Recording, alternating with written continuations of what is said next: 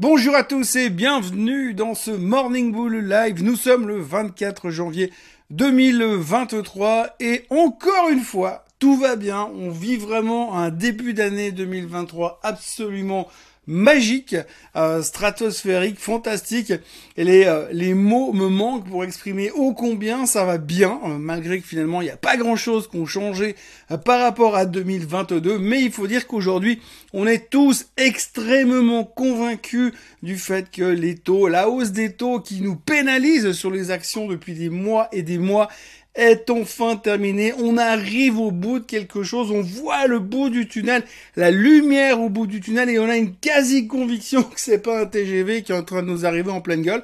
Donc du coup, on est plutôt positif et encore à plus forte raison hier avec encore des licenciements et en plus une confirmation de la part du Wall Street Journal qui nous confirme que euh, ce qu'on savait déjà, hein, que les taux vont bientôt arrêter de monter. Donc, donc que demander de mieux pour aller casser toutes les résistances?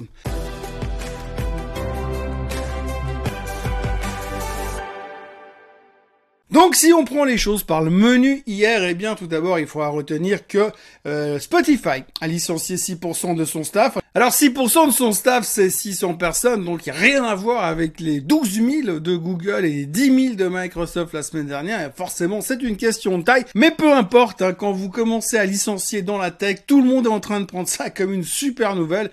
Euh, tout d'abord parce que potentiellement, eh bien vous allez baisser vos coûts. Ensuite, deuxièmement, ça veut dire que l'emploi va ralentir et donc que la Fed va devoir arrêter de monter les taux. Ça, c'est le premier point positif de la journée d'hier. Alors positif, bien sûr, hein. je ne parle pas des gens qui travaillent chez Spotify, mais pour les autres, pour le monde merveilleux de l'investissement, de nouveau, on a pris cette nouvelle habitude qu'on avait déjà il y a quelques années, de considérer les licenciements comme une bonne nouvelle. Après, c'est une question de positionnement éthique.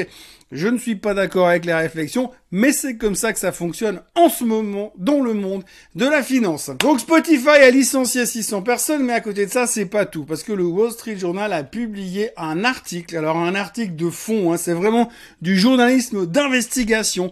Les gars, ils ont planqué des mois et des mois dans des voitures pourries à manger des burgers et des donuts pour avoir ce genre d'informations, parce qu'encore une fois, ils ont chopé quelqu'un qui est proche de la fête, qui sait, mais on peut pas dire son nom parce qu'il doit rester secret, parce qu'il a pas le droit de parler officiellement, sinon il perd son job, et que du coup, il n'est plus quelqu'un de proche de la Fed, eh bien, cette personne a laissé entendre au Wall Street Journal que globalement, la Fed ne devrait monter les taux plus que de 0,25% le 1er février, c'est-à-dire dans quelques jours. Alors c'est une super nouvelle. C'est pas qu'on est monstre surpris puisque dans la foulée, ça fait déjà quelques jours qu'on sait que 99,9% des experts en finance s'attendent à une hausse de 0,25% et pas plus. Et peut-être qu'il y aura encore un coup de folie, un, gros écart de la fête durant la période printanière et début de l'été qui pourrait nous monter encore une fois de 0,25%.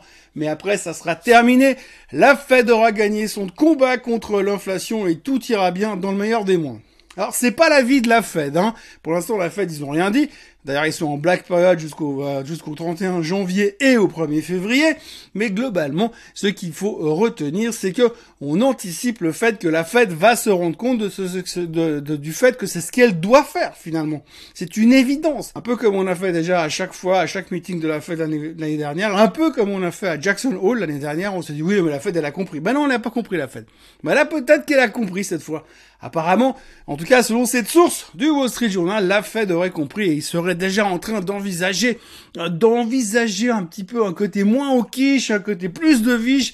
On n'ose pas encore parler du, pivot, mais c'est pas loin. Par contre, il faut retenir que les gars de la Deutsche Bank, hein, les gars de la Deutsche Bank, alors eux, ils ont déjà prévu quand est-ce qu'il y aura les prochaines baisses de taux et de combien. Hein. Donc à partir de fin 2023-2024, la Fed va commencer à baisser les taux. Et puis après, il y aura 200 points de base de baisse dans les premiers mois de 2024. Donc après, ça va être de la folie, ça va être facile. Donc on peut déjà commencer à monter et à anticiper le bonheur dans lequel nous allons trouver dans les mois à venir. Et d'ailleurs, on ne s'est pas privé de le faire puisque comme vous le voyez sur notre fabuleux graphique du S&P 500, voilà, c'est fait. Les 4000 ont cédé, la résistance a cassé, la tendance baissière du S&P 500 a cédé, et cette fois, on est presque en train de repartir dans un bull market. Mais c'est pas tout, c'est pas tout parce que la tendance baissière du Nasdaq, et celle-ci on l'avait pas vu venir aussi vite, a également cédé. Donc là aussi, ça va très bien. On a cassé cette tendance. Hier soir, c'était euh, le, rush sur la tech. Tout le monde repart là-dedans. On a vu le SOX également qui a pris plus de 5% parce que forcément, le retour de la tech, les licenciements dans la tech, tout ça ne sont que bonnes nouvelles pour la tech puisqu'on anticipe déjà forcément la baisse des taux de 2024 qui devrait faire beaucoup de bien au secteur technologique. Donc tout le monde est en train de se ruer de nouveau là-dedans. Donc en tout cas, techniquement, ce qui est en train de se passer sur le Nasdaq 100, sur le S&P 500, sur le SOX, eh bien, ça laisse présager un début d'année, une suite d'années en fanfare. En tout cas, on est super content. Alors, la seule problématique, c'est qu'encore une fois, on a prévu plus ou moins 10% de hausse sur les indices d'ici la fin de l'année 2023. Et si le 3 février on y est, je sais pas comment on va faire pour le reste de l'année. Donc voilà, aujourd'hui ce n'est que bonne nouvelle, joie de vivre, champagne et cotillon, tartine au caviar, tout va bien. Euh, alors l'article du Wall Street Journal c'est quand même super intéressant parce que de nouveau hein, on met de la valeur sur un article qui est juste un ramassis de conneries globalement qui a été récupéré à droite à gauche, c'est ce qu'on sait depuis bien longtemps. Il faut quand même pas oublier qu'il y a Trois, quatre mois en arrière, euh, le Wall Street Journal n'a pas arrêté de nous sortir des théories sur différentes histoires, euh, soi-disant sur une source officielle, mais qu'on peut pas citer. Et à chaque fois, c'était pas loin de la fake news. donc du coup, euh, tout le monde s'est rendu compte que ça servait pas à grand chose. Mais là, de nouveau, on se souvient, où le Wall Street Journal, c'est trop génial. Et donc du coup, on a refait notre journée, entre autres par rapport à ça, plus avec quelques licenciements. Mais globalement, ce qu'il faut retenir, c'est que tout est en train de céder à la hausse. Alors les justifications, euh, est-ce qu'on sont valables? Est-ce qu'on peut vraiment y croire? Bah pas grand-chose n'a changé, mais on anticipe vraiment que des bonnes choses. D'ailleurs, vous pouvez également regarder euh, Tesla. Tesla qui a fait un reversal assez spectaculaire. Souvenez-vous, c'était la fin du monde il y a quelques temps. Hier, monsieur Elon Musk a déclaré qu'à l'époque, quand il avait dit qu'il voulait ramener sa société privée à 420 dollars, ce n'était point un mensonge. Il l'aurait fait s'il l'avait voulu. Donc du coup, ça a soulagé tout le monde. Hein. Tous les problèmes de Tesla sont oubliés, toutes les inquiétudes qu'on avait sur Tesla sont oubliées.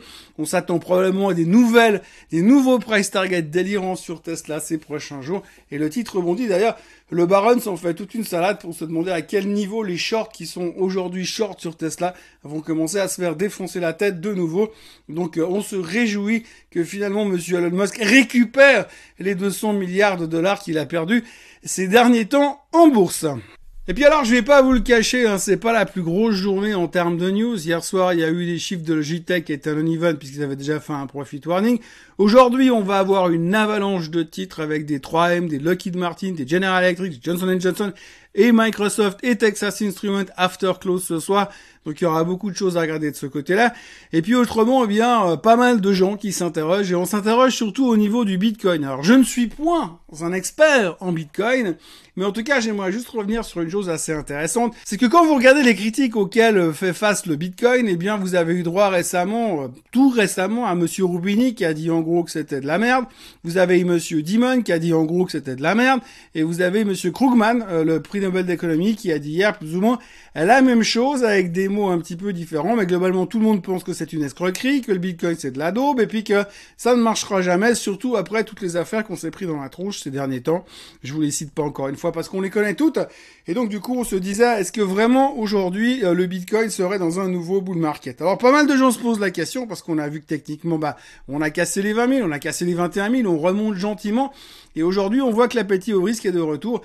Et donc en fait, ce qui est assez intéressant d'observer, c'est que quand vous voyez ces grands noms de la finance qui viennent nous dire que le Bitcoin va mourir, que c'est fini et que c'est de la daube, eh bien euh, c'est plutôt motivant parce qu'en fait, si on regarde tout simplement le track record de ces gens-là, ben ils sont pas forcément très très justes. Entre autres, hein, mon ami euh, Monsieur Nouriel Roubini, qui euh, est toujours, je le rappelle, extrêmement négatif sur le S&P 500. Euh, ça date plus ou moins de 2009, hein, puisqu'en 2009, quand on était à 666 sur le S&P 500, il prévoyait un target à 333 et que depuis, il n'a pas vraiment changé son fusil d'épaule puisqu'il cherche toujours la prochaine grosse méga baisse. Donc pour faire simple, Monsieur Roubini est faux depuis février 2009 sur les marchés en général. Hein. Tout ce qu'il a dit, ça ne s'est pas réalisé. Tout ce qu'il a prévu, ça ne s'est pas réalisé.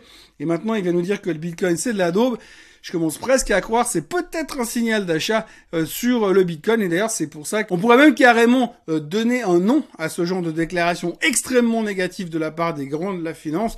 Le Rubini Put ou le Demon Put ou le Krugman Put sur le Bitcoin, ce genre de protection contre la baisse que l'on peut avoir sur ce genre de crypto-monnaie aujourd'hui, puisque les tout grands de la finance n'y croient pas et que les tout grands de la finance ont un track record aujourd'hui qui n'est pas non plus super top. Donc voilà, peut-être que c'est euh, l'occasion de voir que quelque chose est en train de se passer de ce côté-là. Je n'en sais strictement rien, bien sûr, mais en tous les cas, ça me fait rigoler de voir tous ces grands noms qui viennent tout d'un coup vomir euh, sur le Bitcoin. Donc c'est mon côté euh, contrariant qui reprend le dessus. Autrement, donc on continue, je vous dis les résultats trimestriels ce soir. Euh, on aura également Madame Lagarde qui parlera encore. Visiblement, son truc c'est de parler en ce moment, parler beaucoup. Il faut noter quand même que la Banque Centrale Européenne continue de taper sur le clou en disant nous on va monter les taux de 0,5% en février. Mais tout le monde s'en fout parce que euh, le Wall Street Journal a publié un article et que Spotify a viré 600 personnes hier. Voilà ce qu'on pouvait raconter aujourd'hui. Merci d'avoir été avec moi encore une fois. N'oubliez pas de vous abonner à la chaîne Suisse en français, de liker cette vidéo et de revenir demain pour voir où on en est avec les résultats de Microsoft qui viennent de confirmer euh, les multimilliards d'investissements dans cette fameuse euh, euh, intelligence artificielle qui est capable d'écrire euh, vos mémoires d'université ou euh, vos papiers de doctorat. Passez une excellente journée et on se retrouve demain au même endroit à la même heure. Salut, bye bye